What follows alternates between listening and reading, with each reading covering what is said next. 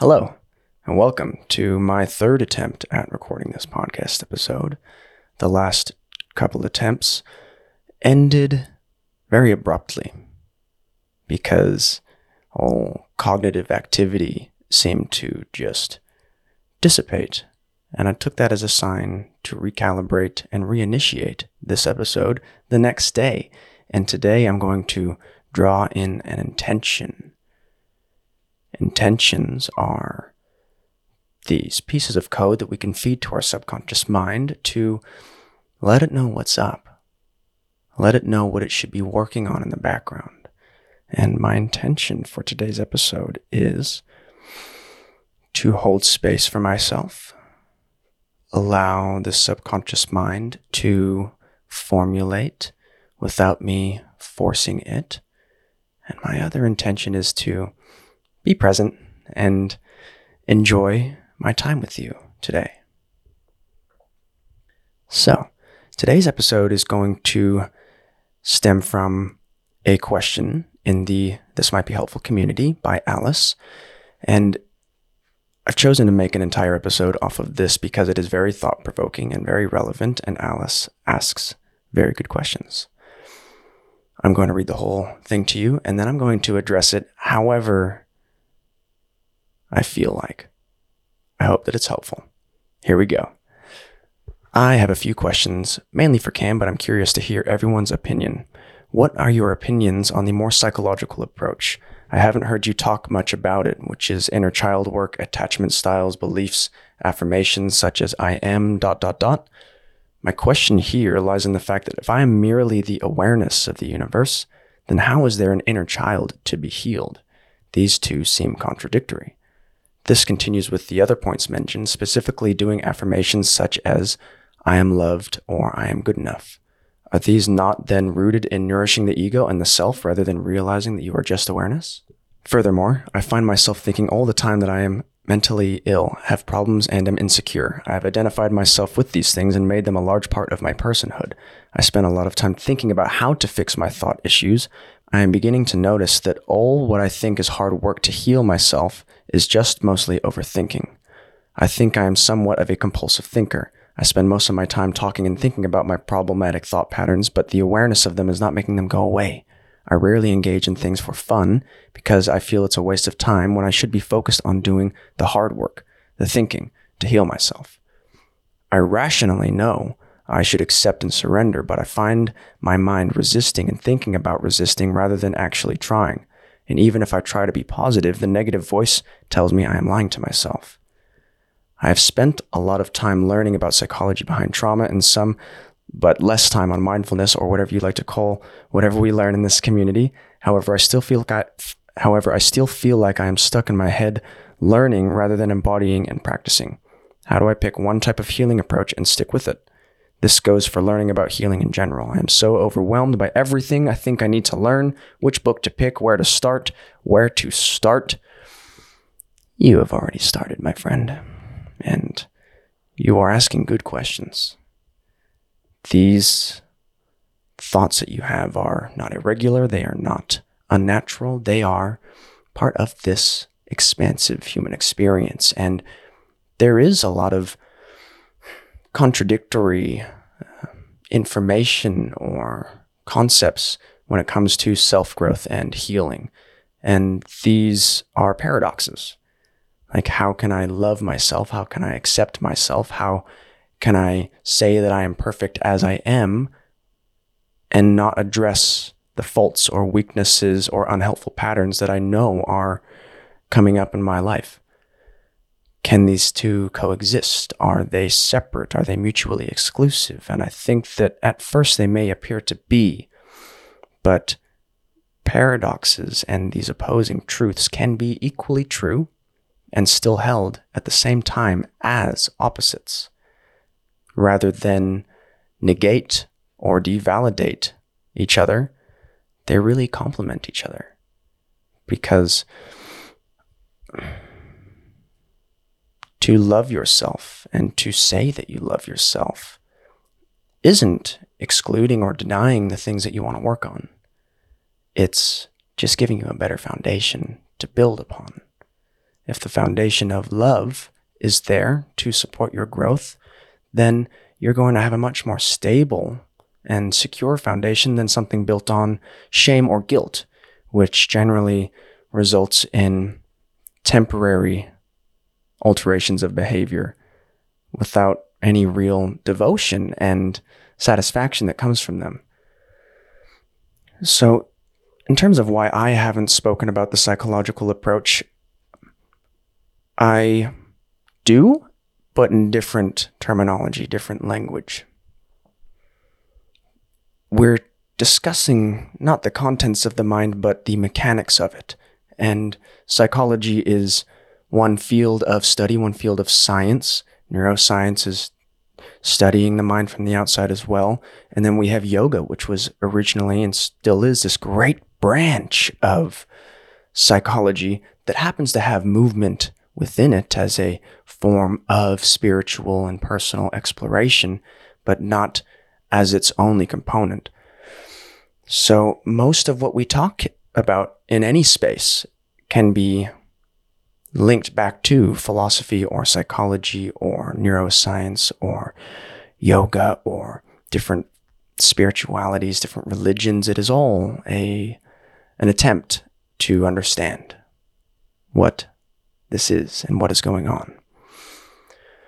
So, Alice's first question if I am merely the awareness of the universe, then how is there an inner child to be healed? Merely is a word that we could omit from that sentence.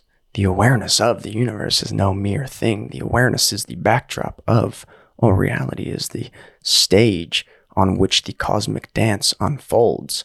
It is the space, the field that reality emerges into. And so, looking at awareness as this space that holds everything, it is the space in which it all occurs, including patterns, including the imprintations of experience onto our neural networks to serve as tools to predict and protect and perpetuate your life, perpetuate human life. And these patterns are occurring within this space of awareness. And when they do, it can restrict that scope of awareness to something quite linear, something blind almost. Because where attention goes, awareness can follow. Attention is that which analyzes the things that come up in awareness. Awareness is the space where things come up, arise, emerge. Attention is the thing that thinks about those things, the thing that dissects and analyzes and tries to figure out and the more sustained the attention, the more it can drag awareness in its coattails. And the other occurs as well. Things come up in awareness, and your attention goes to analyze whatever that is. spoke about this in the last podcast, but I just wanted to clarify some of those things because awareness is, again, not something to necessarily identify with and this is uh, maybe a theme that will unfold throughout these answers, is that awareness is almost like a neutral thing. It's just the space. Attention can attach meaning and significance to the things that come up in awareness. And then through that attachment forms identifications, the labels and terms we use to describe who and what we are.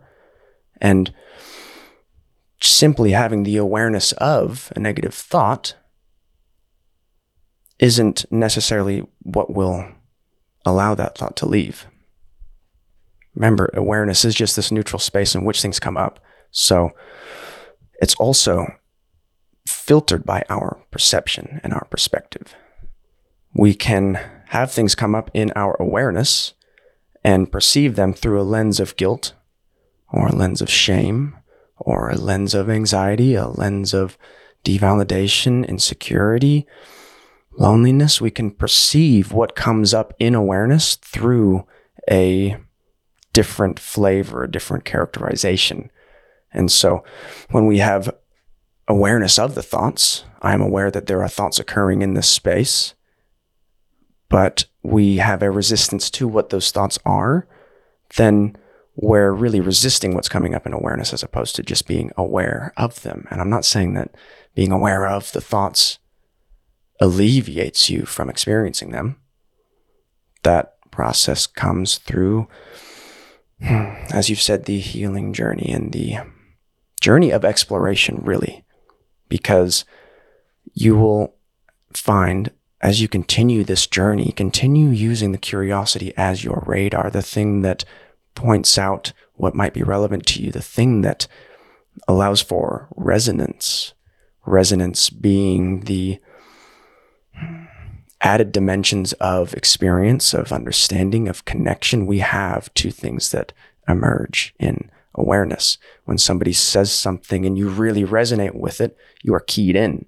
You know what they are saying, where it has come from. You can sense and tune into the heartfelt intensity or wisdom behind their words. You are more likely to listen. You are more likely to learn, and it is more likely to impact and affect you. I'm skipping a little bit ahead right now, but that's what we need to use when it comes to reading as well.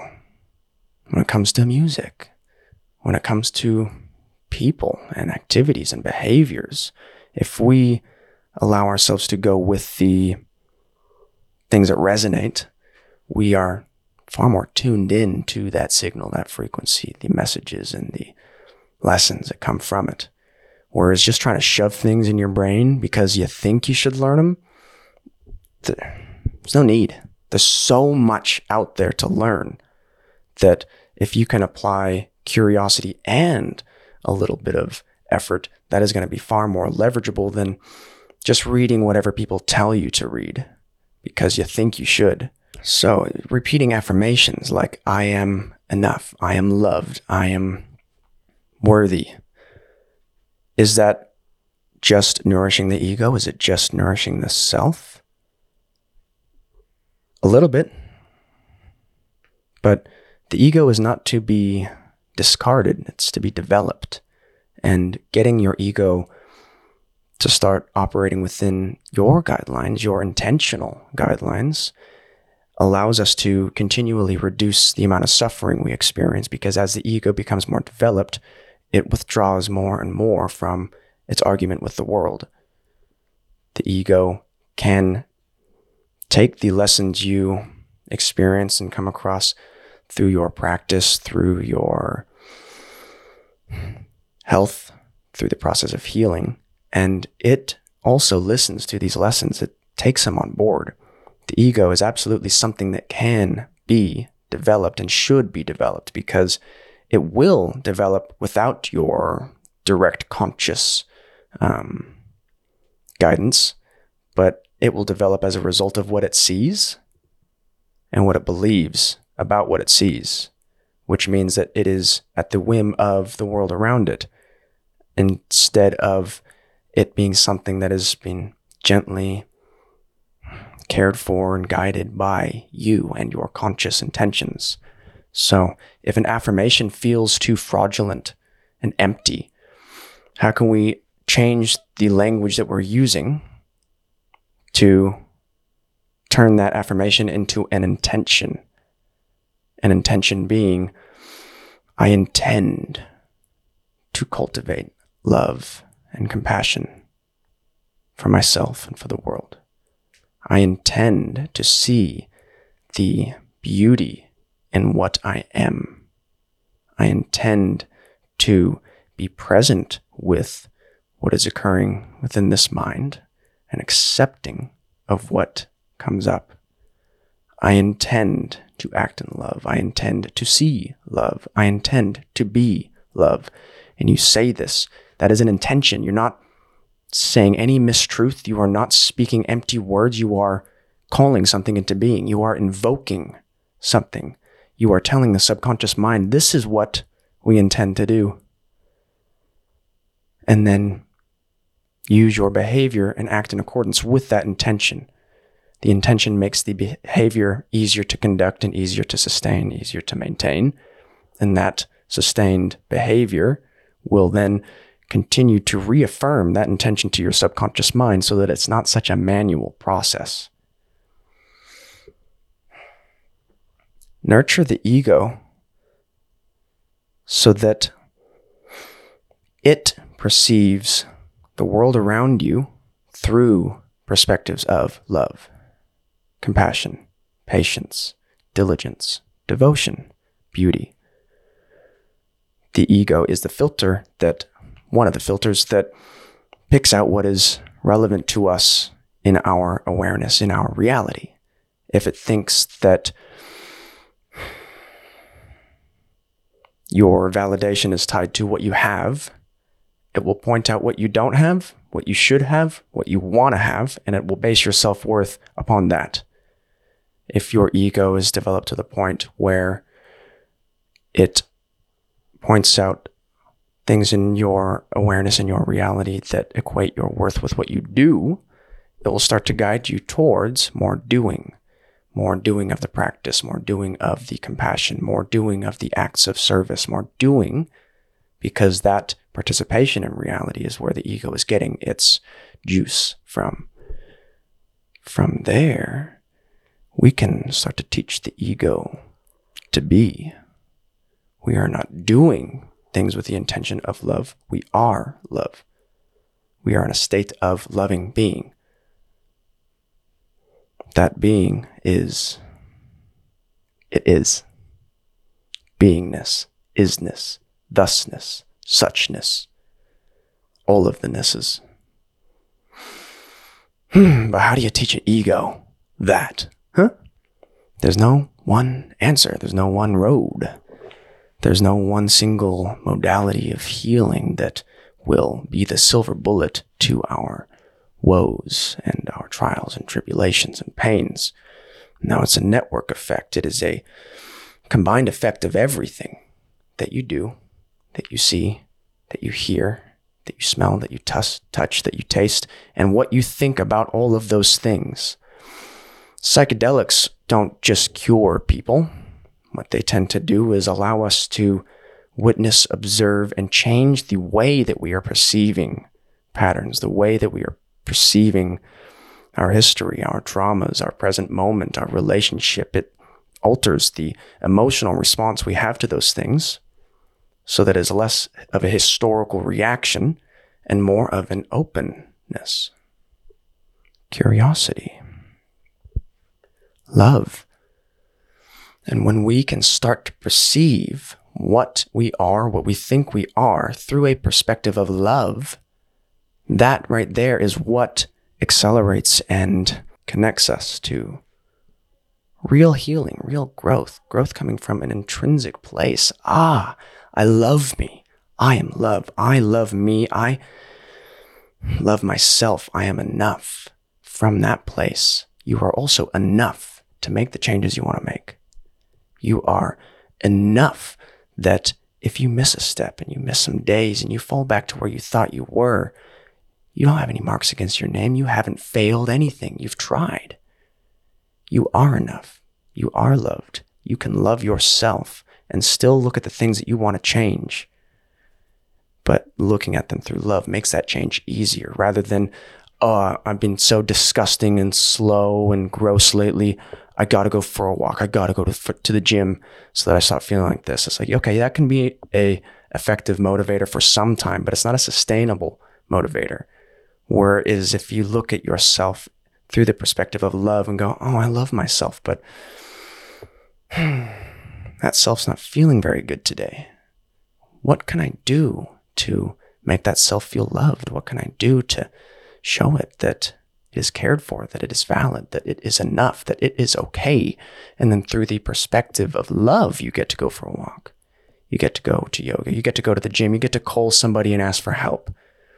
The lens that we use to perceive what occurs in awareness is very important, critically important critically important. Healing isn't linear. You are building your own map of reality. And that's very cool, but nobody can do it for you. So when we reach these dead ends, when we have these recurring issues, these recurring experiences that we're done with, that we don't want anymore, What questions can we ask that take us beyond that layer of suffering that we're involved in right now? Instead of thinking, what do I do about these racing thoughts, this overthinking? That's the problem, that's the problem. But you're aware that there's resistance to even experiencing those thoughts, resistance to the change, resistance to what's on the other side. So instead of going all the way there, can we ask ourselves gently, with compassion, what is influencing this resistance? What discomforts is my subconscious trying to avoid? How can I allow this part of the self, this part of the ego, to know that it is safe and that it is cared for and that overthinking is largely attributed to you having a primordial brain that was designed to fend off predators and ice storms and whatever else the heck happened, and not so much designed for a endless barrage of notifications and digital interactions that are replacing the actual flesh and blood of the human beings around us. Our brain was not designed for this. It wasn't designed for sedentary behavior either the number one tip that I can give anybody anywhere is that if the mind is overstimulated, we need to stimulate the body. I too experience analysis paralysis. I get stuck. I feel like I'm stuck. And I don't think my way through that stuckness. I have to use the body and intervene. I have to cut off that stream of thoughts with action because the one thing that the mind cannot compete with is the body oftentimes that sense of overthinking, that energy that's in the mind. And it's not even that we're aware consciously of each individual thought, of what those thoughts are saying, or even the structure of that sentence. We are aware of the energy in that mind, the barrage, the just constant unfolding stream of electricity turning into little concepts and ideas and repetitions and duplicates and questions. That's energy move that energy back into the body, allow your legs to do the walking, and your brain will do less talking. It will. So, when we have awareness of something that we want to change, alter, manipulate, let go of, and we feel resistance to what is beyond that layer of resistance, and first we have to let go of the resistance or accept the resistance. Say, hello, you, what are you hiding from me? Hmm. What are you hiding? What's on the other side of that little layer of wall? What's going on over there? And if you quest towards that resistance, curious, curiously, you might find that on the other side of that resistance, there wasn't really much at all. The scope of sensation and threat and danger and risk was amplified by the resistance. But on the other side of that resistance, you drop that resistance and the energy from you can flow freely. Go, explore. Hmm. I think I am a compulsive thinker. That's a thought. It's a thought that doesn't carry any inherent truth. It is not the arbiter of reality. It is just as subjective and influenceable as everything else that we perceive, feel, and believe. I think I am a compulsive overthinker is a thought that we can, if we can't let go of it, we can at least sever the attachment, the identification with that thought. I think I am an overthinker. At times, I experience a racing mind. At times, I find it challenging to move my body instead of my mind. At times, the stream of thoughts I experience can be really loud, loud, intense, overwhelming, overstimulating. But I know that I am not those thoughts. I am the space in which those thoughts can occur. And using that distance, creating space between yourself and the perceived problem, gives you a little bit of breathing room to look at this differently, saying, ah, these racing thoughts, they're doing their best to keep me safe.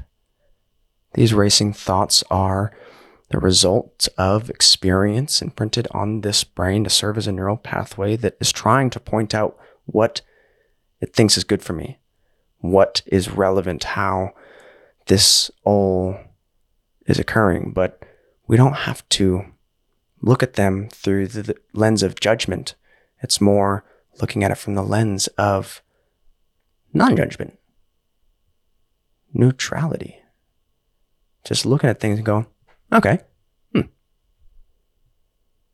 Not having to label it good or bad, happy or sad, just, huh. You don't say. We can use neutrality and non judgmental awareness to cl- take these healing steps gradually if we're looking all the way at the peak of self love and enlightenment and divine being, and then looking back to where we are, going like, I don't know how I'm going to get there. It seems like such a impassable, impossible distance. Start with where you are. Start here with where you are, with what you know, because what you know is less impactful than what you do with what you know. The abundance of information online is introducing scarcity in the mind as if there are missing pieces that you need before you start, before you begin, but you already have begun. You're already doing these things. These patterns have already served you because they've led you to these questions. We don't have to fight the patterns. We can thank them for keeping us alive, allowing us to survive, and ultimately leading us to a point where we can begin to thrive. That's dope. so recognize that the thought that I think I am a compulsive thinker is a story, it is a narrative. And I'm not taking away the realness of that experience, the realness of that felt sense that that is true. But I am saying that it's just one of infinite things we could use to describe what is happening, what is going on, what that is. You are far more than a compulsive overthinker. And I know that you're not trying to limit yourself to just that um, statement, that term in this, but the th- thought that you think that the hard work you're doing to overcome overthinking is just overthinking is a fantastic thought. It's a fantastic realization. That's good. I would clap when I'm holding a microphone. That's great. What's the question that comes after? What comes after that? Okay, I'm aware that the mind kind of can play tricks on itself. It thinks that it's working towards a solution, but really it's just thinking about the solution. How can I turn that into action? How can I show myself through real physical interaction with my environment, with my body, that there is more to this experience, that is more to feel, more to think, more to be, and that the labels and terms we describe ourselves as are not all there is to be seen. There was more to this show. There was more to this dance. There was more to you. You are not merely the awareness of the universe. You are the awareness of the universe. The universe experiencing itself through your human perspective, a perspective that contains not just the age that you are now, but every age you've ever been and every age you'll ever be. If we can look at the parts of ourselves that need love and attention and support and security. And we can learn to listen to those needs and actually go for it. We allow ourselves to heal from the bottom up and the top down. Top down being the awareness of all of this, the 5% conscious control we have over this great supercomputer, and the recognition that there are parts of this computer that can use our attention that we get to inhabit this vessel for a little while. And part of that experience is healing whatever this vessel has experienced. And if healing seems like a empty word, as if it's so far away that it can't possibly be real, then start with curiosity, start with neutrality, start with an intention to accept, an intention to be open, an intention to cultivate love. Act then in accordance with those intentions, and you will begin to solidify that intention into physical reality. When it is in physical reality, we start to see how malleable this entire experience is. That it's not that we believe things when we see them, but we see them when we believe them, when we believe that they are at least possible. Also, side note, the idea that inner work, growth, healing needs to be hard is not something I subscribe to almost at all. Things can be difficult, things can be challenging, but fun and play are at the heart of healing. To experience joy and wonder and awe, we can invite play and curiosity into this moment, into how we speak to ourselves, into what we do with our days, and how we approach this healing journey, to invite fun. I intend to have a fun day. I intend to see the fun in this experience. I intend to devote myself to self growth, but not take it so seriously. Because there's no final destination, there's no point at which somebody's going to hand you a blue tick and say, "You did it! Holy shit! You're you're done. You actually get to ascend now." Um, the stairs are over there. The elevator's broken. Through these processes of mapping out your reality, exploring with curiosity and intention and openness, we do develop the ego. And that's good because it is thanks to the ego's tenacity that you are asking these questions, that you are showing up in this space. It is thanks to the ego's tenacity that I am recording this podcast, that I even think that I have the ability to describe what is going on here. That is the ego reminding me, telling me that I can do it. The ego prompted you to ask these questions. We can continue to develop this ego more and more, and it will act in alignment with our highest intentions, our highest selves. It will act in accordance with the space of awareness, with the field of potentiality, with all of the possibility that comes from stepping back, realizing that you don't need to know. You don't need to know. You don't need to know. When it comes to picking these approaches, these avenues towards healing, it's a journey with many paths. Sometimes you feel like you're walking backwards. Sometimes you feel like you're going back down the hill.